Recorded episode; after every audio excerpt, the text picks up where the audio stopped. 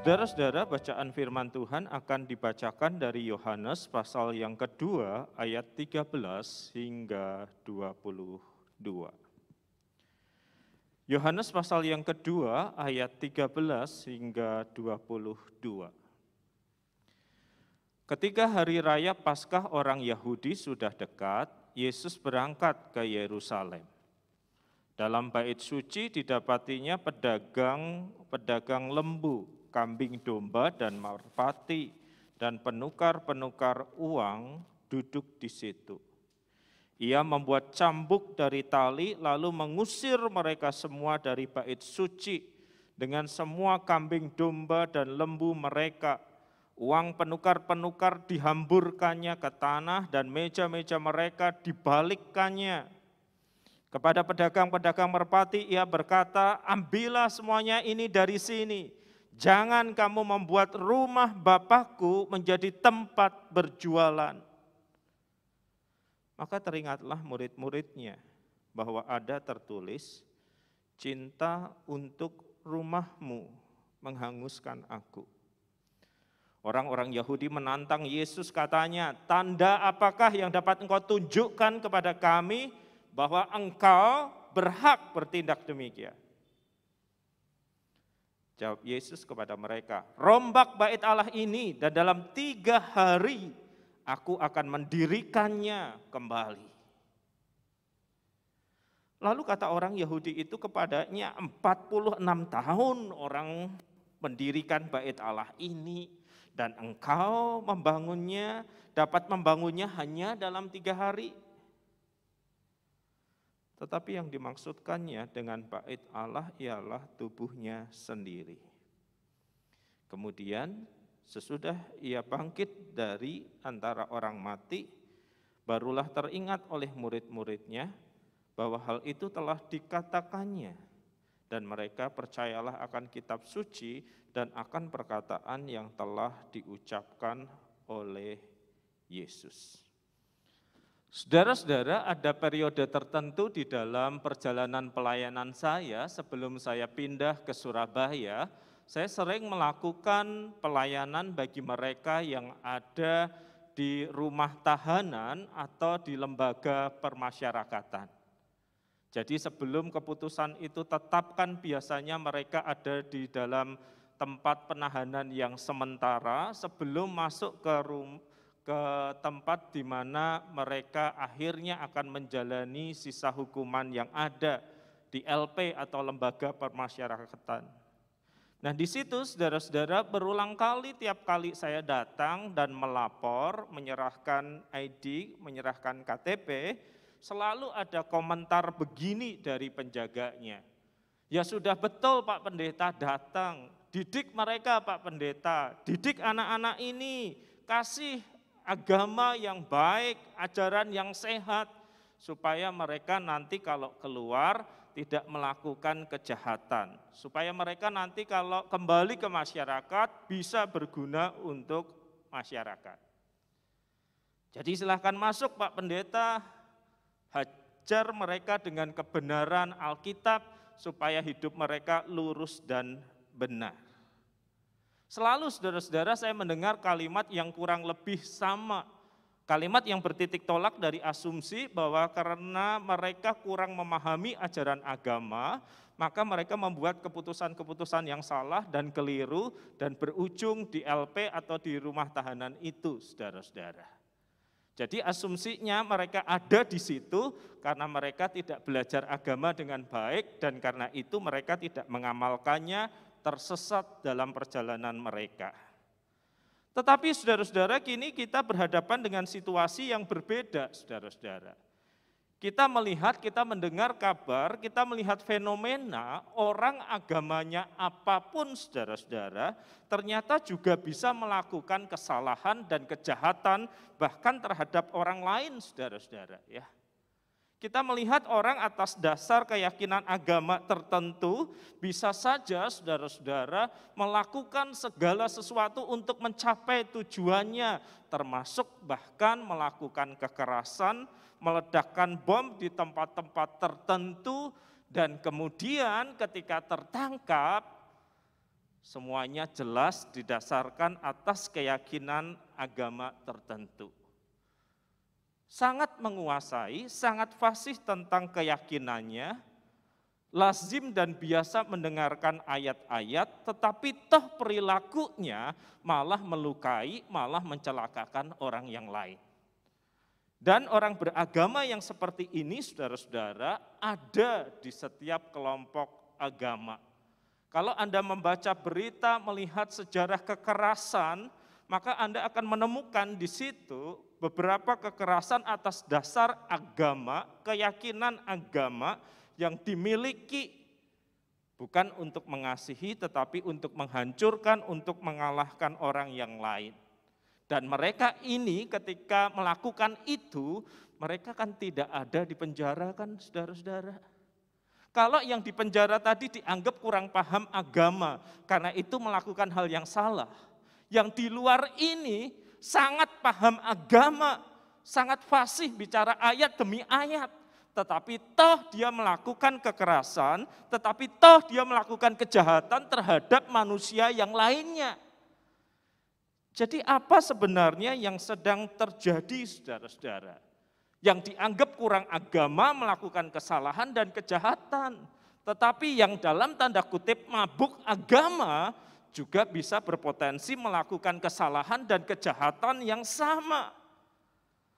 Dan bahkan kadangkala ketika ia melakukan kejahatan atau kekerasan kemanusiaan itu kata-kata yang merupakan cerminan dari keyakinan tertentu akan diucapkan seolah-olah mengesahkan bahwa apa yang dia lakukan itu adalah hal yang benar dan tidak salah.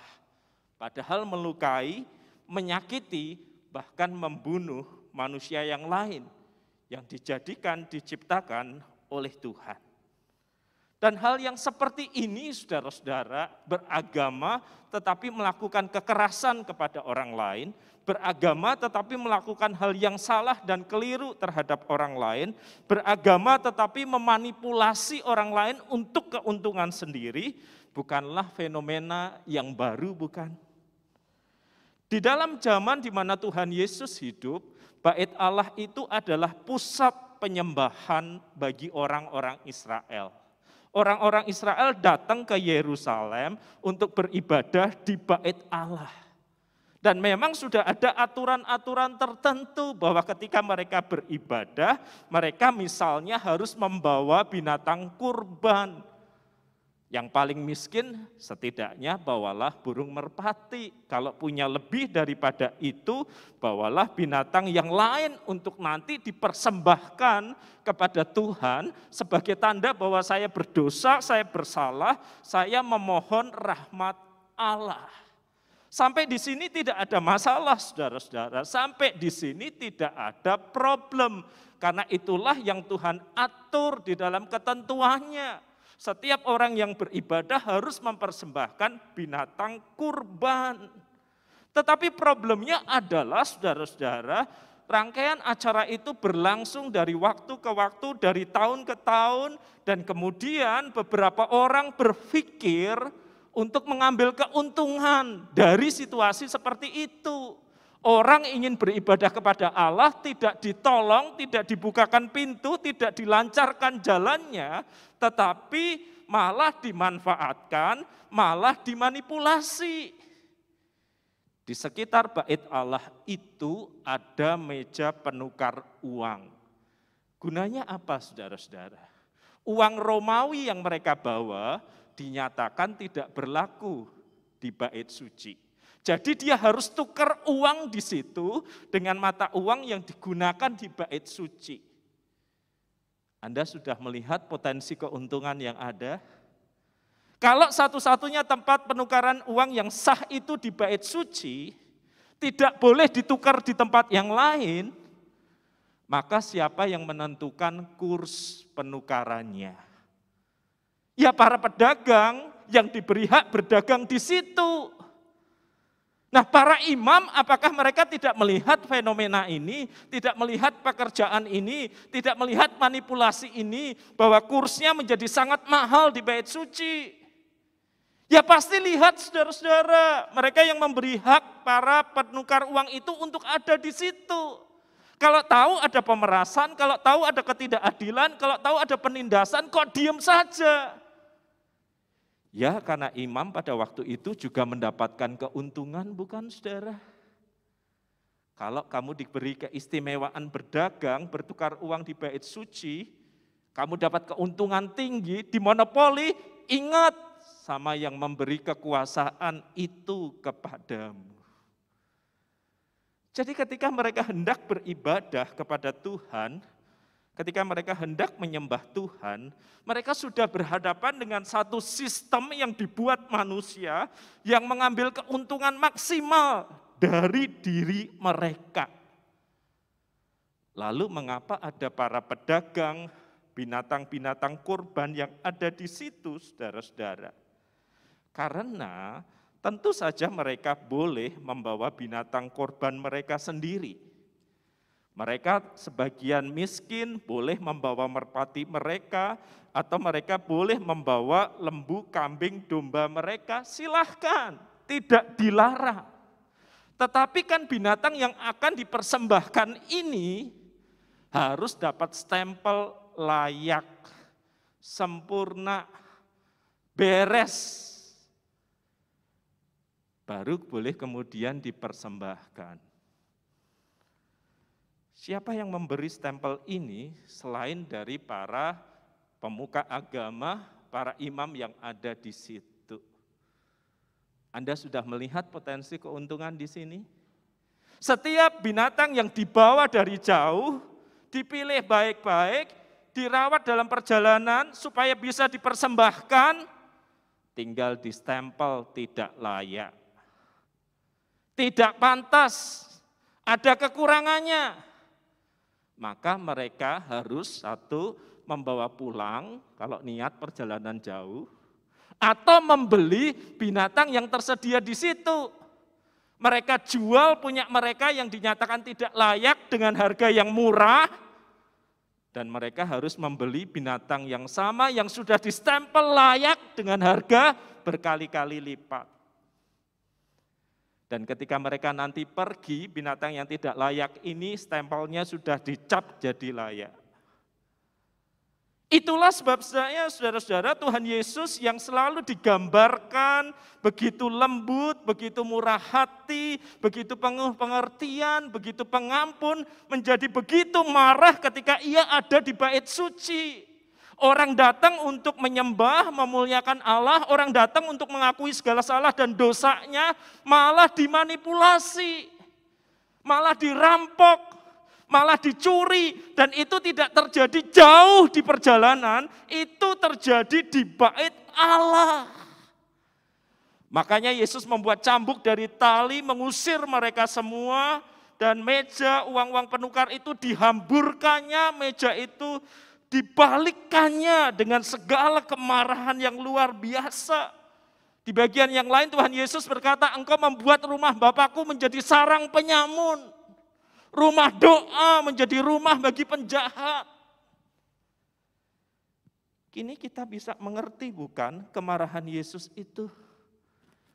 Kini kita bisa memahami bukan. Mereka yang diberi kesempatan untuk mengelola peribadahan, mereka adalah orang yang tahu agama, fasih teks kitab suci, tetapi begitu nafsu menguasai diri mereka, mereka tidak melihat orang lain sebagai penyembah, mereka melihat orang lain sebagai komoditi. Dan itu berlangsung bertahun-tahun, berlangsung berulang kali, dan itu terus terjadi dirampok di bait suci, dimanipulasi di bait suci. Akibat kolusi antara pemuka agama dan pedagang. Pedagang yang memanfaatkan agama, pemuka agama yang berjualan pengaruh kuasa dan wibawanya. Yesus begitu marah kepada mereka. Yesus begitu marah terhadap orang-orang yang berjualan ini. Yang dimanipulasi bukan hanya orang-orang yang besar, yang kaya, yang punya uang, tetapi yang dimanipulasi juga mereka yang karena kemiskinannya cuman bisa membawa merpati. Itu pun dinyatakan tidak layak. Harus dijual dengan harga murah. Harus beli merpati lagi dengan harga yang mahal. Yesus sangat marah terhadap situasi ini. Saudara-saudara, apa sih yang sebenarnya terjadi sehingga para pemuka agama waktu itu memilih berkolusi untuk mendapatkan keuntungan jasmani. Pengetahuan mereka tentang ayat-ayat pasti banyak, ritual telah menjadi gaya hidup mereka sehari-hari, dan apa yang menyebabkan perilaku hidup mereka dalam hidup sehari-hari kok enggak sesuai antara pengetahuan dan ritual itu. Bukankah ini menunjukkan kepada kita saudara-saudara bahwa manusia memang tidak bisa diubah dari luar ke dalam? Diisi pengetahuan agama begitu banyak, menjalani ritual sesuai dengan petunjuk kitab suci, sesuatu yang dari luar memang tidak bisa mengubah hidup seseorang, bukan?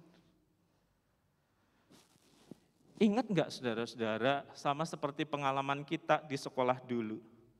Ketika kita harus mengikuti upacara bendera. Perhatikan sikap orang-orang itu ketika mengikuti upacara bendera Perhatikan sikap kita ketika kita mengikuti upacara bendera. Apakah kita mengikutinya dengan begitu serius, khidmat penuh penghayatan? Saya rasa ada yang seperti itu. Tetapi saya rasa lebih banyak orang karena kepaksa harus hadir, diabsensi, diawasi, maka sesuatu yang dari luar itu memaksa mereka berperilaku tertentu. Begitu tidak diawasi, Anda tahu apa yang terjadi. Ada yang langsung duduk, ada yang langsung berdirinya posisinya sembarangan. Kalau di zaman sekarang mungkin ada yang sudah mengeluarkan HP dan main games di situ. Aturan, termasuk aturan agama, tidak akan pernah bisa mengubah apa yang ada di dalam hati manusia. Manusia bisa hadir di dalam berbagai macam acara agama, mereka bisa hadir di dalam acara ibadah, manusia bisa diisi kepalanya dengan kebenaran kitab suci, tetapi belum tentu sesuatu dari luar yang coba dimasukkan ke dalam itu, dipaksakan ke dalam itu, akan menghasilkan perilaku sesuai yang diharapkan. Bukankah secara umum kita memahami ketika kita membaca indeks korupsi antara bangsa-bangsa, bangsa-bangsa yang terkenal religius, beribadah, skornya tidak lebih baik dibandingkan bangsa-bangsa yang dipandu oleh nilai-nilai kemanusiaan universal kan saudara. Dan kita juga bisa mengamati angka kekerasan terhadap pekerja publik terhadap tenaga kerja wanita yang bekerja di negara tertentu, di wilayah tertentu, saudara-saudara. Yang sering mendapatkan kekerasan, yang sering mendapatkan perlakuan yang tidak seharusnya, justru yang berada di negara di mana agama menjadi bagian dari hidup sehari-hari, bukan saudara-saudara. Dan sekali lagi fenomena seperti ini bukan hanya terjadi kelompok agama tertentu, bukan tetapi juga di kekristenan juga ada yang seperti ini, bukan? Atas nama kekristenan, atas nama agama, sebuah kelompok tertentu di Afrika itu juga menyerang dan menghancurkan kemanusiaan yang lain, bukan, saudara-saudara? Iya, sesuatu yang datang dari luar, keharusan untuk beribadah, doktrin yang coba ditanamkan di kepala, akan selalu mengubah, gagal mengubah manusia. Manusia tidak bisa diubah oleh aturan, manusia hanya bisa dipaksa, tetapi dia tidak akan bisa diubah oleh sesuatu yang berasal dari luar dirinya. Itulah sebabnya saudara-saudara ketika orang-orang Yahudi itu menantang Yesus, tanda apakah yang dapat engkau tunjukkan kepada kami bahwa engkau bertindak demikian, bahwa engkau berhak bertindak demikian, maka jawab Yesus kepada mereka, rombak bait Allah ini dan dalam tiga hari aku akan mendirikannya kembali. Ketika orang berkata, oke okay, apa hakmu untuk menegakkan apa yang salah dan keliru? Yesus mengatakan rombak bait Allah ini dan aku akan mendirikannya kembali. Dan orang-orang segera menjawab yang pemikirannya masih tentang bangunan, yang pemikirannya masih tentang sesuatu yang dari luar, yang pemikirannya masih tentang ritual langsung menjawab 46 tahun orang mendirikan bait Allah ini dan engkau dapat membangunnya dalam tiga hari. Pikiran mereka masih tentang bangunan, pikiran mereka masih tentang ritual. Ketika Yesus berbicara tentang sesuatu yang lebih mendasar, kewajiban agama tidak bisa mengubah seseorang, pengetahuan tentang kitab suci tidak bisa mengubah seseorang, yang bisa mengubah seseorang adalah ketika mereka berjumpa dengan Kristus yang dalam tiga hari lewat pengorbanannya, lewat kematian dan kebangkitannya, membenahi sesuatu yang lebih mendasar. Bukan aspek kata atau perilaku, tetapi aspek hati yang terdalam yang sudah dirusak oleh kuasa dosa itu. Ketika mereka masih percaya bahwa bangunan dan sistem bisa mengubahkan hati orang, Yesus melihat problemnya lebih mendasar lagi. Bait Allah itu yang ia maksudkan ialah tubuhnya sendiri, tubuh Kristus yang diserahkan sebagai kurban. Dan karena itu semua manusia mendapatkan penyucian hati. Semua manusia merasakan pendamaian di dalam kuasa darahnya. Dan itu sebabnya Yohanes Pembaptis pernah menunjuk kepada dia dan berkata, "Lihatlah anak domba Allah yang menghapus dosa dunia." Dan itulah sebabnya bagi mereka yang sudah percaya kepada Kristus, Paulus pernah menegaskan, tidak tahukah kamu bahwa tubuhmu adalah bait roh kudus yang diam di dalam kamu, roh kudus yang kamu peroleh dari Allah, dan bahwa kamu bukan milik kamu sendiri. Bagi Yesus, perubahan itu harus dimulai dari hati dan pikiran manusia yang sudah dirusak kuasa dosa. Bagi Yesus, tanpa penyucian hati dan pikiran manusia, maka aturan kitab suci yang baik dan benar itu dibelokkan untuk keuntungan pribadi. Bagi Yesus, tanpa penyucian hati dan pikiran, bait Allah yang seharusnya mengingatkan akan kesucian Allah itu dipakai untuk keuntungan ekonomi. Bagi Yesus, tanpa penyucian hati dan pikiran itu, maka manusia akan menggunakan agama, ayat-ayat suci demi memuaskan hawa nafsu pribadi. Dan ini yang Yesus lakukan. Dia menyucikan hati dan pikiran manusia melalui pengorbanannya di atas kayu salib. Dia robohkan sistem bait suci itu dengan mengorbankan dirinya agar hati dan pikiran manusia bisa disucikan dari segala dosa dan kesalahan. Dan itu yang dia katakan rombak bait Allah ini dan dalam tiga hari penderitaan, kematian dan kebangkitannya, dia mendirikan kembali. Bukan sebuah bangunan, tetapi sebuah bait suci, sebuah rumah di hati dan pikiran orang-orang yang percaya kepadanya. Saudara-saudara, suatu kali saya mengisi sebuah acara Zoom minar untuk gereja tertentu. Dan saya sudah mengatakan kepada mereka, nanti kalau sudah selesai, silahkan kalau ada yang mau bertanya jawab lewat chatting, atau kalau Anda merasa itu sangat pribadi, silahkan chattingnya yang personal. Dan kemudian ada satu chat yang masuk. Dia bilang, saya tidak ingin bertanya, saya hanya ingin curhat dan kalau bisa tolong diberi tanggapan saja secara personal. Cukup panjang saudara-saudara, tetapi intinya dia berkata seperti ini. Dulu sebelum saya jadi Kristen Pak, yang penting untung apa saja saya jalani. Bikin orang jadi buntung pun nggak masalah, yang penting saya untung. Dulu sebelum saya jadi Kristen Pak, siapa pun yang tersedia untuk memuaskan hawa nafsu dan keinginan saya, saya ambil. Apalagi kalau itu dalam tanda kutip diberikan oleh rekanan bisnis saya. Dulu sebelum saya jadi Kristen Pak, kalau saya lagi emosi, lagi marah,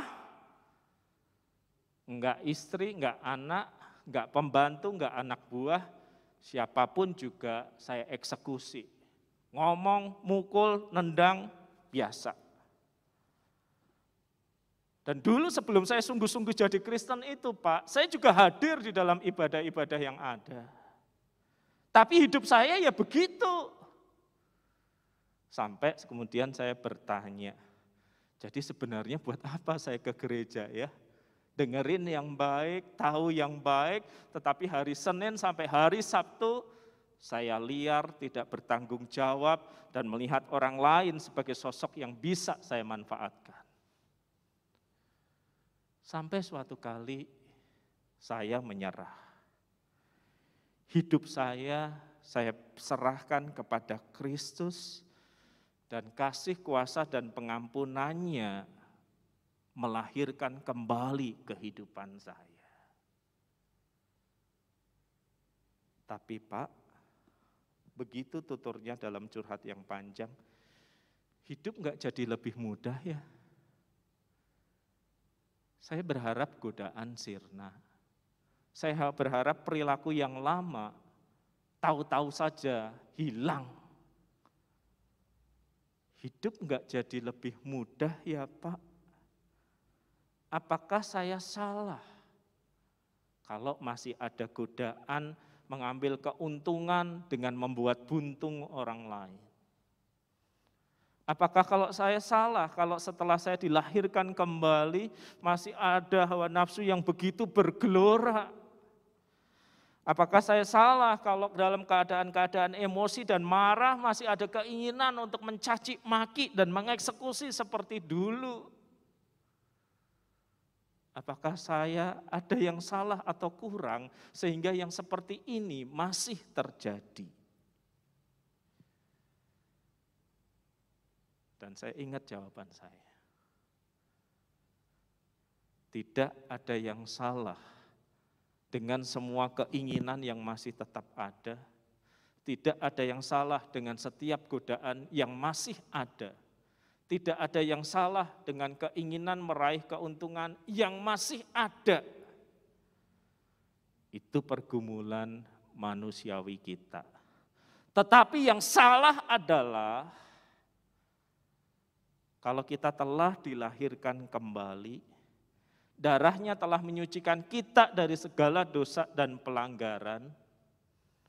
Yang menjadi salah adalah kalau kita tidak gelisah ketika kita menyerah pada dosa dan kesalahan. Ketika kita menyerah pada hawa nafsu. Ketika kita menyerah pada kata-kata yang sembrono dan tindakan yang kasar. Kalau kita menyerah itu yang menggelisahkan. Kalau kita gelisah dan menahan diri kita, maka kita tahu roh yang berdiam di dalam diri kita, roh kudus itulah yang mencegah kita dari segala hal yang keliru dan salah itu. Kegelisahan justru sebuah tanda kehidupan Kristiani yang telah dilahirkan kembali. Apa yang dulu dengan mudah disikat dan dilahap, kini menjadi sumber gelisah. Dan kita bergumul di dalam hati, aku nggak pantas ngelakuin ini. Saudara, sepanjang hidup kita, kita akan masih terus bertemu orang-orang yang memakai agama, ayat untuk mendapatkan pengaruh, untuk mendapatkan uang, untuk mendapatkan apa pun yang dia ingin dapatkan. Kita akan selalu ketemu orang beragama seperti itu di agama mana pun. Dan itu menunjukkan manusia tidak bisa diubah dari luar dengan aturan dan religi dan liturgi dari luar kehidupannya. Tetapi kita nggak harus seperti itu. Kita bisa menyerahkan hidup kita ke dalam tangan Kristus dan dia akan merombak kembali hati dan pemikiran kita melalui pengorbanannya. Dan di dalam hidup kita yang tak sempurna itu, karena pengorbanan Kristus, berdiamlah rohnya yang suci, yang memimpin hidup kita. Semoga itu yang terjadi dalam kehidupan Anda dan dalam kehidupan saya. Mari kita berdoa. Biarlah kami disadarkan dan diingatkan kembali. Liturgi, ibadah, ayat-ayat suci tidak akan pernah bisa mengubah kami dari luar ke dalam. Tetapi pembaharuan hidup itu dimulai dengan karya Kristus. Pembaharuan hidup itu dimulai dengan pengorbanan Kristus. Dan kami percaya pada pengorbanan itu. Roh Kudus melahirkan kami kembali dan di dalam diri kami berdiamlah roh yang suci itu yang mengubahkan kami dari dalam keluar. Tolonglah kami ya Tuhan. Kami akan terus bergumul dengan godaan selama kami hidup di dalam dunia ini. Tapi biarlah tubuh kami yang adalah baitmu, yang adalah rumahmu, dan di dalam tubuh ini berdiam roh yang suci itu, yang suaranya kami dengar dan kami turuti. Amin.